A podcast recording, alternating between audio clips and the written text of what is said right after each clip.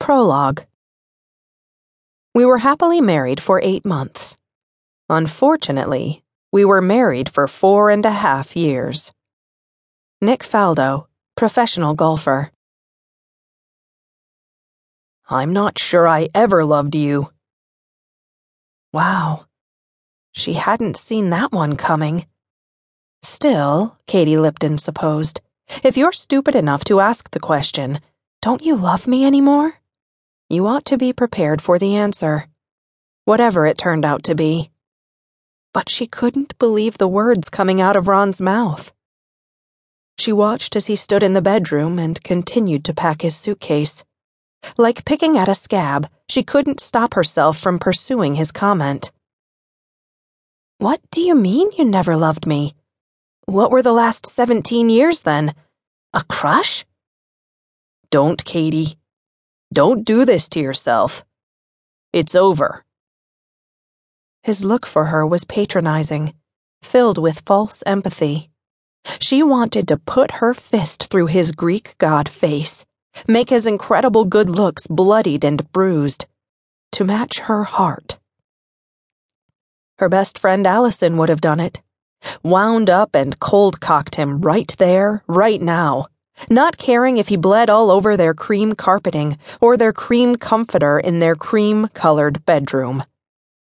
Or she would hurt him with the words that wouldn't come to Katie. Allison's quick wit and razor sharp mouth would bring Ron down to size.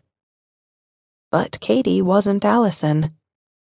Her other best friend, Lizzie, would probably have seen this coming months ago and had some kind of plan for when the moment arrived.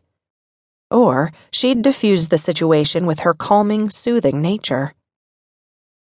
But Katie wasn't Lizzie either.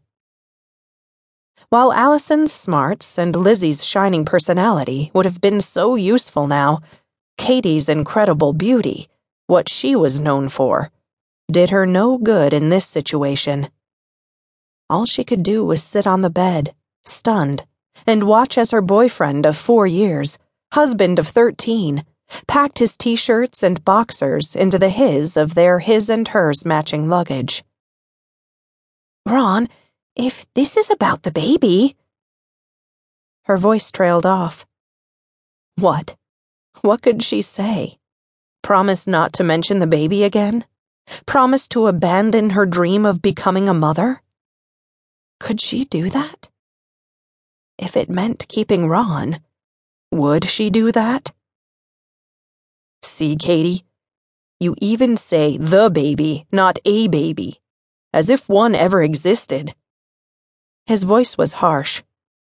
There is no baby, Katie. There never was a baby. There will never be a baby. He paused. Not for us, anyway. There was something in his voice as he made the last comment, something cutting and mean. Katie had come to recognize that tone. It had been so foreign just a few years ago when his voice had always conveyed his love for her. What do you mean, not for us anyway? It means no baby for us, Katie. Just like I said. Don't do it. Don't ask. Don't jump at his baiting voice. But she couldn't help herself. Is there a but at the end of that? she asked. Obviously, he'd been dying to get to this, knowing she would lead him there eventually. Yes, there is a but. There will be no baby for us, Katie. But. He dragged the word out, emphasizing every letter. There will be a baby for me. In five months, to be exact. She wanted to double over, the pain was so great. Her breath totally left her body.